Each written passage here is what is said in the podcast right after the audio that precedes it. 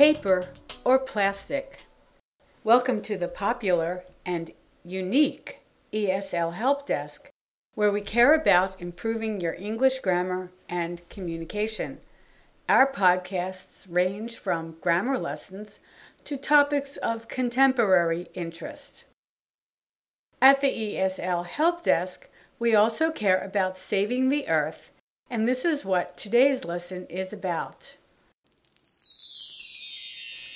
In supermarkets all across the United States, customers are accustomed to being asked paper or plastic when they are checking out. However, the world is changing, and pretty soon this question may be obsolete. Supermarkets are encouraging consumers to bring their own bags. Some supermarkets are offering customers a 10 cent credit for each bag the customer himself provides.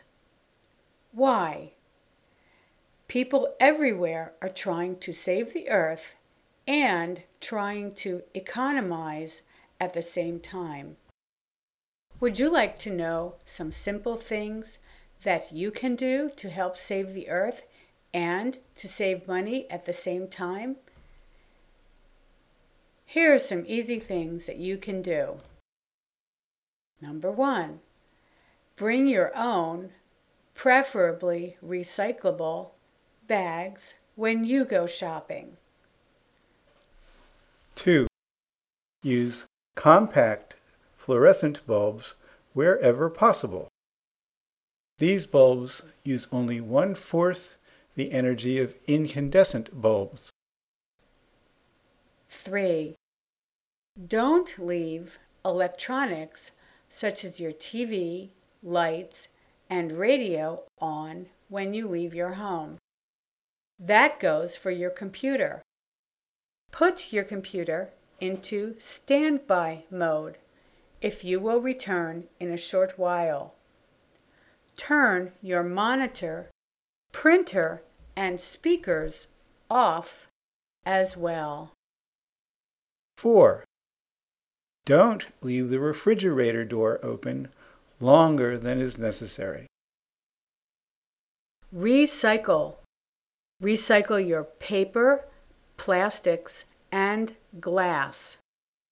Don't throw out old electronics even if they are no longer in working condition. Recycle them.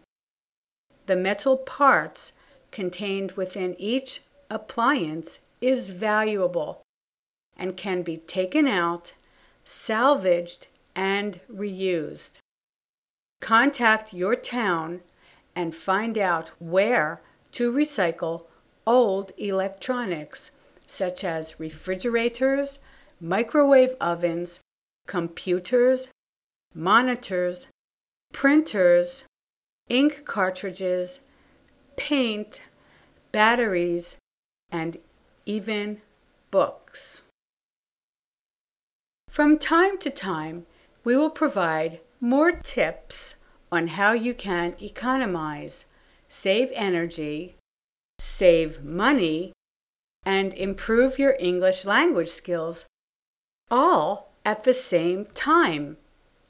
In our next lesson, we'll also offer you a grammar lesson on imperatives, commonly called commands. Hope to see you then.